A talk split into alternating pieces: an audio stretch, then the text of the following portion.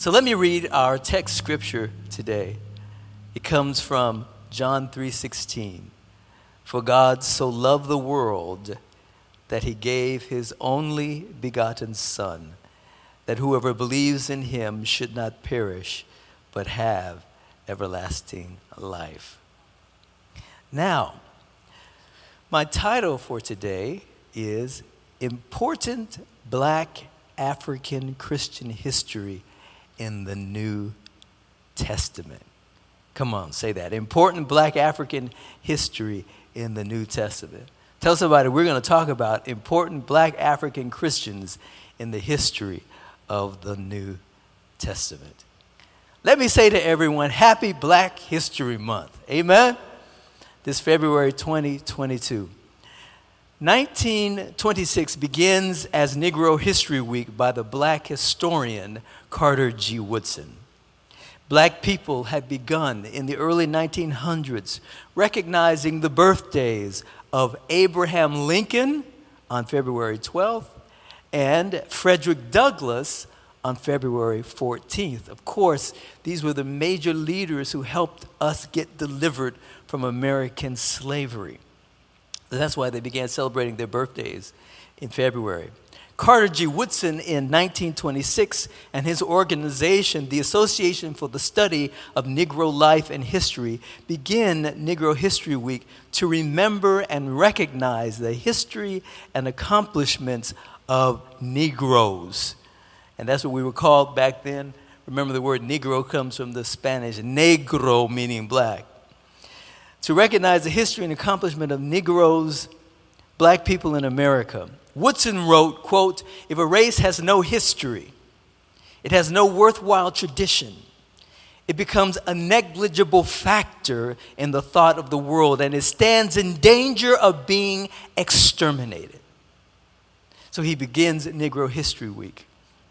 And then as it develops over some 70 years, in 1970, black educators and black students at Kent State University in Ohio begin to recognize and celebrate Black History Month throughout the entire month of February. Hallelujah. Hallelujah. As a result, and as a recognition of Black History Month, it begins to spread all over America. And then 6 years later, in 1976, during the United States bicentennial celebration, President Gerald Ford recognizes Black History Month throughout America. He urged Americans, all Americans, to, quote, seize the opportunity to honor the too often neglected accomplishments of black Americans in every area of endeavor through our history. Wow, we didn't know that, did we?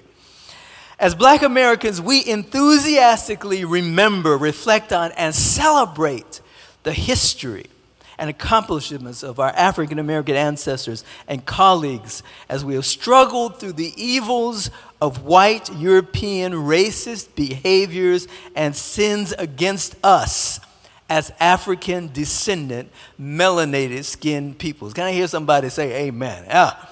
Especially in this day and time when certain white American groups are rejecting discussions, books, and truthful teaching about the history of the racist oppression of African American people within American systems for 200 plus years of the enslavement of Africans to build the American economy. Hallelujah. The 19th century Jim Crow segregation of black people as a continual underclass to even today's pervasive police brutality of black people to prevent our equal societal rights and behaviors. In this context, we continue to celebrate black history. As black Americans have and are learning that significant black history is not just an American reality. 12.5 million African peoples were captured from Africa during the Atlantic slave trade. From approximately 1526 to 1867. African peoples were forcibly and criminally taken on ships by European slavers to countries adjacent to the Atlantic Ocean all over the globe. Hallelujah. this happened. Yes, Black history is also the project of learning about Black African peoples who now have histories all over the world. We are an African diaspora, a dispersion of African peoples throughout the globe. That's what Black history has taught us. Yet we are learning that Black African history is not just about the histories of Black African peoples during and after the terrible horrors and injustices of the European Atlantic slave trading period. Like all humans around the world, we have a long history of African peoples in Africa we are learning to discover. Furthermore, one of the greatest discoveries of Black African descended biblical scholars is that the Bible is full of Black African peoples in its covers. Can I hear somebody say amen? Black African peoples who have been the neighbors of and at the center of God's work of salvation in the people of Israel, whom God produced to be God's light to all human peoples and through whom God brings the Savior of the world for all people through his Messiah, Jesus. In light of the wonder of Black History Month, hallelujah, I believe I am led by the Holy Spirit to move us to focus on important Black Africans within the history of New Testament Christianity. Come on, let's look at that. Amen. Come on. Again, my title is Important Black African Christian History in the New Testament. We're going to have three parts. God has always wanted to reach all humans. Part two, important Black African Christians in the New Testament. And part three, conclusions. What have we heard and received from the Lord today? Part one, God has always wanted to reach and be in relationship with all humans in the world. Can I hear somebody say amen? God's biblical intention has always been to reach all human beings and be in saving, transforming relationships with all of us. Our central sermon scripture is this, John 3:16, for God so loved the world that he gave his only begotten son, that whoever believes in him should not perish, but have everlasting life. In the Gospel of John, chapter 3, John records Jesus' discussion with the learned scholar of God's law, the Pharisee Nicodemus, a ruler of the Jews. Jesus tells Nicodemus, most assuredly, this is John 3:3, I say to you, unless one is born again, he cannot see, I'll add she, the kingdom of God. Then Jesus tells Nicodemus in John 3:5, most assuredly I say to you, unless one is born of water and the Spirit, he or she cannot enter the kingdom of God. Wow. Nicodemus has some questions about how does this happen, being born again by the Spirit of God. Jesus acknowledges to Nicodemus that God is doing an amazing miracle in the earth through Jesus, hallelujah, hallelujah, who is the Son of Man, the promised Messiah of God.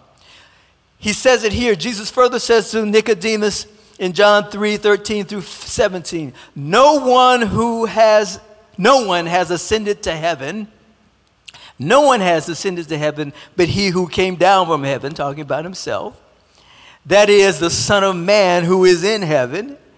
And as Moses lifted up the serpent in the wilderness, even so must the Son of Man be lifted up. And we know that's going to refer to Jesus being lifted up on the cross, so that whoever believes in him, Jesus, should not perish, but have eternal life. Verse 3:16, for God so loved the world that he gave his only begotten Son, that whoever believes in him should not perish, but have everlasting life. For God did not send his Son into the world to condemn the world, but that the world, heard that word, the world, through him might be saved. Here's our text, our central scripture today. God's amazing promise from the truthful words of Jesus, the Messiah. Again, for God so loved the world, that's all people. God so loved the world that he gave his only begotten son, that whoever in the world believes in him should not perish, but have everlasting life. Come on, let's say hallelujah, hallelujah, hallelujah. Woo, glory, hallelujah. Before Jesus even goes to the cross and dies as the human sacrifice to pay the debt of God's justice for all of human sin, Jesus declares that he will be given for the world, his life given, so that everyone, whoever in the human world will believe in him, will not perish, but receive everlasting life. Here is a clear expression of God's love for all of humanity and God's desire to transform and bless all of humanity. It is the good news. Come on, say good news. The good news of Jesus for all humanity and to all humanity.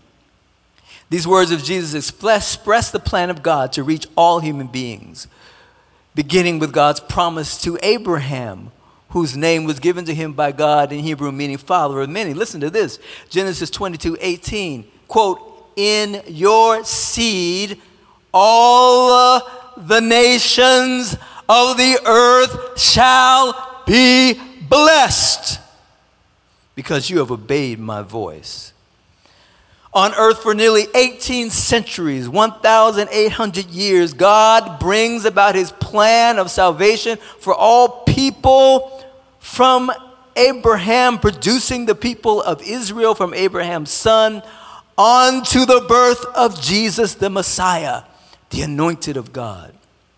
God sends more than 300 prophecies through the Hebrew scriptures, within the Old Testament writings, that his Messiah will come, not only for Israel, but for all the nations, all the human beings on earth. Come on, I want to hear somebody say amen, hallelujah.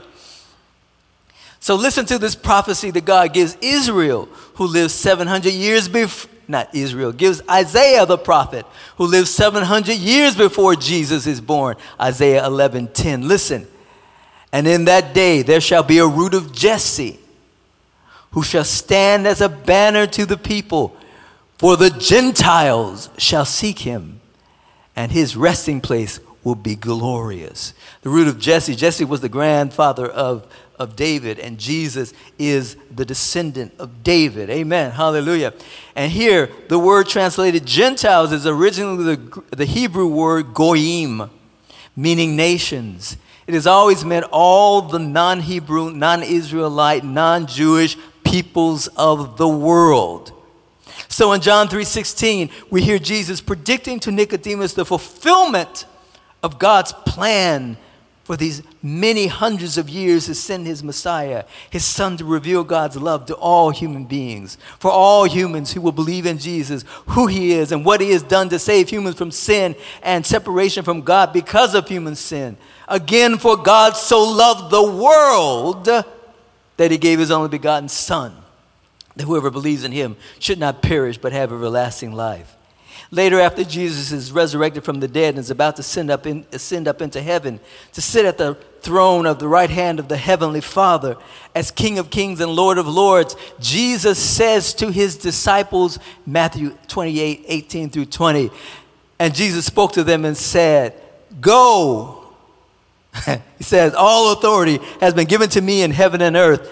Go, therefore, and make disciples of all the nations, baptizing them in the name of the Father and of the Son and of the Holy Spirit, teaching them to observe all things that I have commanded you, and lo, I am with you always, even to the ends of the age." Amen. Notice Jesus tells his disciples to go to all the nations. The word translated into English nations is the Greek word ethnos. That sound like something you know? It's the word we get the English word ethnic from. I can't hear nobody say amen. Hey, Jesus is saying go to all the ethnicities of the world, all the peoples of the world, and make disciples of them. The word disciples in the Greek language here means make students of them, learners of me. In other words, teach them about me, about who I am, what I've done. Teach them to observe all things I've commanded you, and I am with you always, even to the end of the age. I am with you as you teach all the ethnic peoples of the earth. I believe the early proof of God's will to reach all peoples, all different ethnicities on earth, is that black Africans become some of the early believers in Jesus. Woo!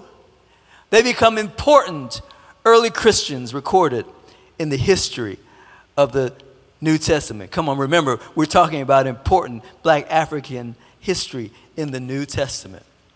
So now, part two, important black Africans within the history of New Testament Christianity. In honor of Black History Month and to the glory of God, I believe God wants us to look briefly at some of the black African Christians in the New Testament scripture. We will look at the man of Ethiopia, the Ethiopian eunuch, Simon of Cyrene and his sons Alexander and Rufus, Simeon called Niger and Lucius of Cyrene, and various African peoples in the crowd on the day of Pentecost who become believers in Jesus. Now, how do we know someone in the Bible is black African, an African of color with melanated skin tones? How do we know an individual in the Bible is African of African descent as we think of Africans today? In other words, how do we know an ancient African is what we call black, or an African person of color rather than a European in Africa? The book, The Black Presence in the Bible by Reverend Walter McCray, is an excellent classic resource that helps us. Reverend McCray points out the genealogical table of nations found in Genesis chapter 10, 1 through 30. We learn from it. First, ancient African peoples of color are the children of Noah's son, named Ham. Ham means hot or heat. Some scholars also say burnt or black. Ah, you get it? Probably referring to the heat of Africa from the temperature there and the sunlight. Therefore, the people have darker toned skin. The sons of Ham, says Genesis 10:6, are Cush or Ethiopia, Mitzrayim or Egypt, Put or Libya, and Canaan, Palestine, Israel. Ham and his sons represent in the Bible black African peoples from the southern parts of Africa below the Nile River to northern Africa and above it to the lands of Palestine, Israel, and what we call the Middle East and southwestern Asia. These African names and terms will be used through the Old Testament and New Testament to locate African peoples and persons in the Bible. Additionally, if any of these Africans were mixed ethnicities, today they would still be considered African people of colors, not Europeans. Isn't that right? According to racist traditions, one drop of black blood, one African gene or one African ancestor makes one black. I can't hear nobody say amen. I did my genealogy on Ancestry.com. I'm 85% African, 15% European. Guess what? I'm black. Woo! Glory. Incidentally, Jesus had African genes in his DNA. And we'll learn more about that from his African female ancestors in his genealogy through David, who had Africans in his genealogy through the Canaanites, the Canaanite women, that are in his ancestry. So Jesus had some African genes in his ancestry. I can't hear nobody say amen. Ooh, glory. So let's focus now on important ancient black African early Christian believers in Jesus recorded in the New Testament. First, we'll look at the most obviously African and most well-known early African Christians, and then we will progress to lesser obviously known African Christians and perhaps lesser known as Africans by most people. First, the man of Ethiopia, the Ethiopian eunuch, Acts 8, 26 through 40. Now an angel of the Lord came to Philip, saying, "Arise and go toward the south along the road which goes from Jerusalem to Gaza.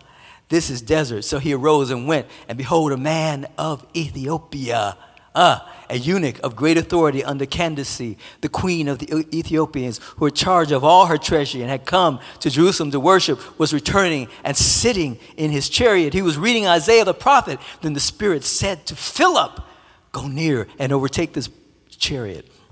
So Philip ran to him and heard him reading the prophet Isaiah and saying, "Do you understand what you are reading?" And he said, "How can I unless someone guides me?" And he asked Philip to come up and sit with him. The place in the scripture which he read was this: "He was led as a sheep to the slaughter, and as a lamb before his shearer is silent, so he opened out his mouth. In his humiliation, his justice was taken away, and who will declare his generation? For his life was taken from the earth." So the eunuch answered Philip and said, "I ask of you, whom does the prophet say this? Of himself or another man?" Then Philip opened his mouth and, beginning at this scripture, preached Jesus to him. Now as they went down the road, they came to some water, and the eunuch said, "See, here is water. What hinders me from being baptized?"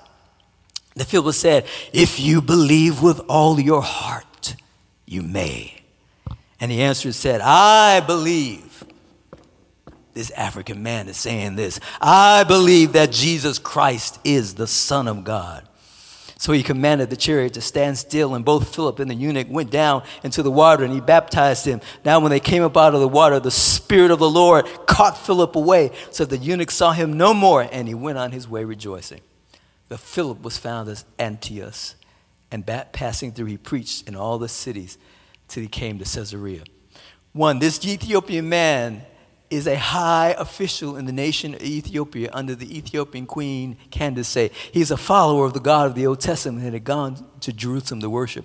Ethiopia in Hebrew is the word Cush. In Greek, Ethiopia means burnt face.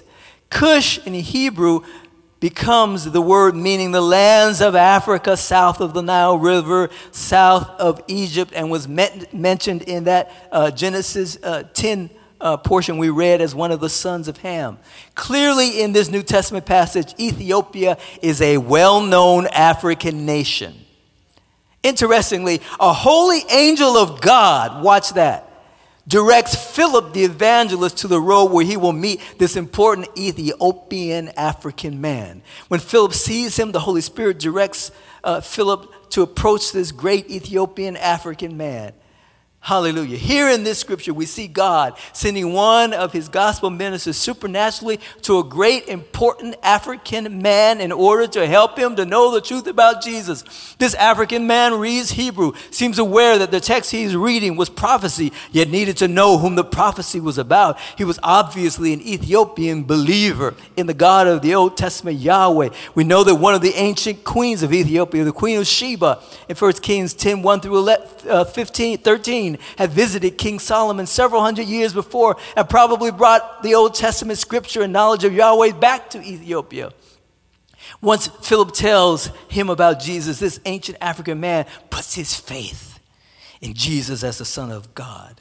The African Ethiopian asks immediately to be baptized in the water, and when they come near water, Philip baptizes him. Then miraculously, the Holy Spirit takes Philip away, causing him to vanish. This miraculous encounter of God sending Philip to this important African man of Ethiopia focuses the importance by God on the salvation of this ancient African as one of the first non-Jewish believers in Jesus. Remember, God wants to reach the world.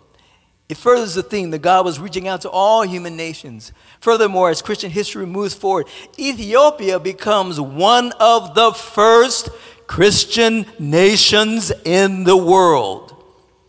And although we do not have the story, perhaps it's important that this government official of Ethiopia probably brought the knowledge of Jesus to Ethiopia. Next, Simon of Cyrene, his sons. Simon of Cyrene, his sons Alexander and Rufus. Mark 15:21. Then they compelled a certain man, Simon of Cyrene, the father of Alexander and Rufus, and he was coming out of the country and passing by to bear his cross. Simon is the African man the Roman soldiers made carry the cross of Jesus. Cyrene is a city in northern African country called Libya today, which is the land of Put, designated in the Genesis table of nations, named for the son of Ham. Notice that the gospel writer Mark highlights Simon's sons' names, Alexander and Rufus. Rufus means red. Perhaps a name about the color of his skin. His melanated skin. Rufus perhaps becomes a minister helper to the Apostle Paul, who Paul writes about in his book of Romans, chapter 16, verse 13. Greet Rufus, chosen in the Lord, and his mother and mine.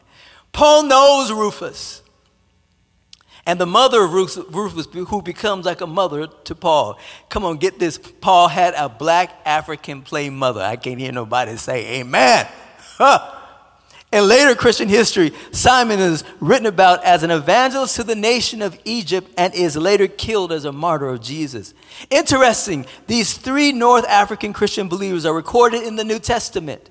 Their father, Simon, probably becomes a follower of Jesus after his crucifixion, when Simon was compelled to carry his cross. Surely he heard of Jesus' resurrection and caused this North African Simon to believe in Jesus. Simon's faith in Jesus probably led to his sons and mother's faith in Jesus. One of his Simon's sons in particular becomes a helper of the Apostle Paul in his ministry. Again, the presence of these North African believers becomes celebrated in Christian history in the early years of the Christian movement in the book in the New Testament. And then another, Simeon of Niger, Niger, and Lucius of Cyrene, Acts 13, 1-3. Now, in the church that was at Antioch, there are certain prophets and teachers, Barnabas, Simeon, who was called Niger, Lucius of Cyrene, Manaen, who had been brought up with Herod the Tetrarch, and Saul. As they ministered to the Lord and fasted, the Holy Spirit now said, "Now separate to me Barnabas and Saul for the work to which I've called them." They having fasted and prayed and laid hands on them, they sent them away. In the New Living Translation of Acts 13, verse 1 is written, among the prophets and teachers at the church of Antioch of Syria were Barnabas, Simeon called the black man, Lucius of Cyrene, from Cyrene.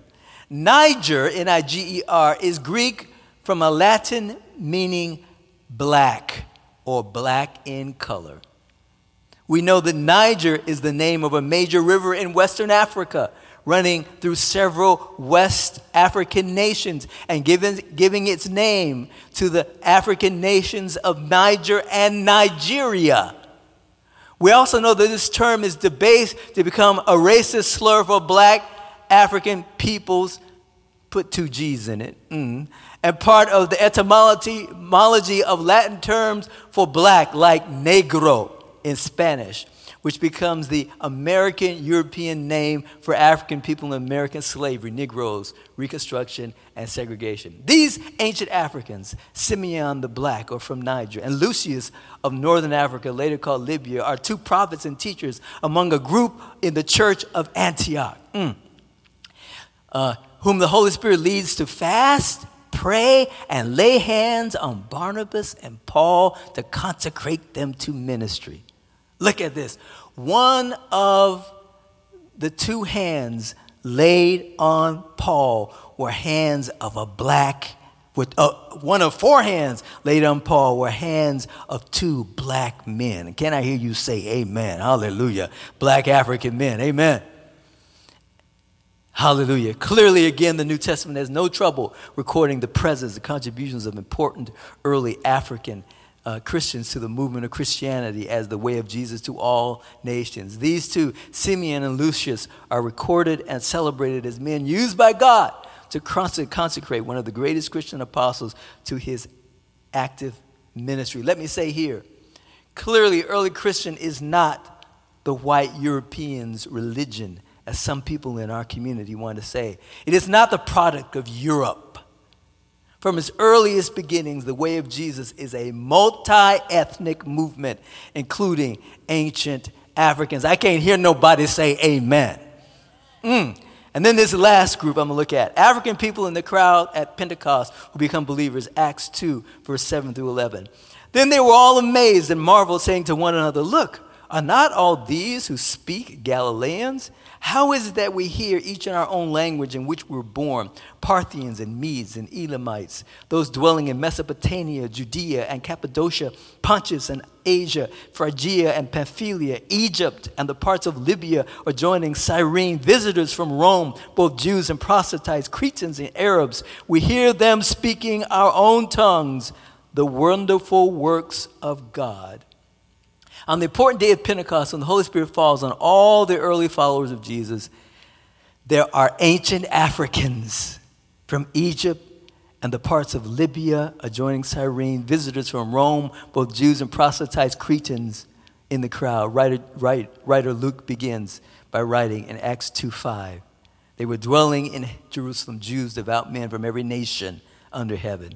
Notice what catches their attention. When the Holy Spirit falls on the followers of believers, these people of all these different nationalities and nations hear the followers of Jesus speaking in their own various languages, quote, the wonderful works of God, Acts 2:11.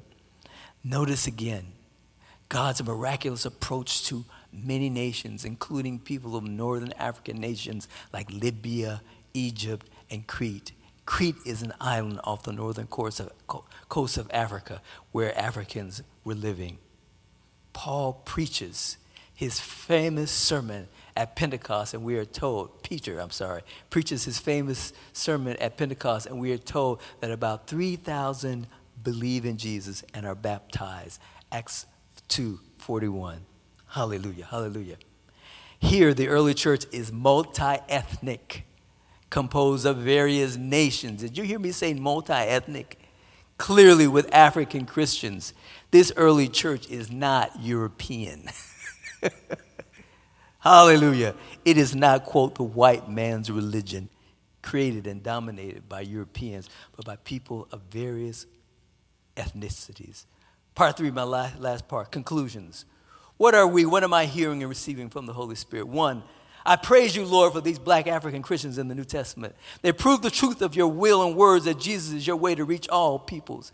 These black African Christians are important because they are among your earliest believers in you, Lord Jesus. They are important Christian persons in the early ministry of Christianity, the way of Jesus. Our Lord Jesus, you recorded their stories in by your Holy Spirit-inspired New Testament. You meant for all human peoples, hallelujah, to know that these black African Christians are important believers in Jesus who lived and helped spread the gospel of Jesus to others. Two, because of these early important New Testament black African Christians, I know that all forms of racism are demonic and sinful lies. All peoples are humans. One humanity created by you, Lord, Acts 1:17, and he has made from one blood every nation of men to dwell on the face of the earth. Yet all humans have been infected and cursed with sin.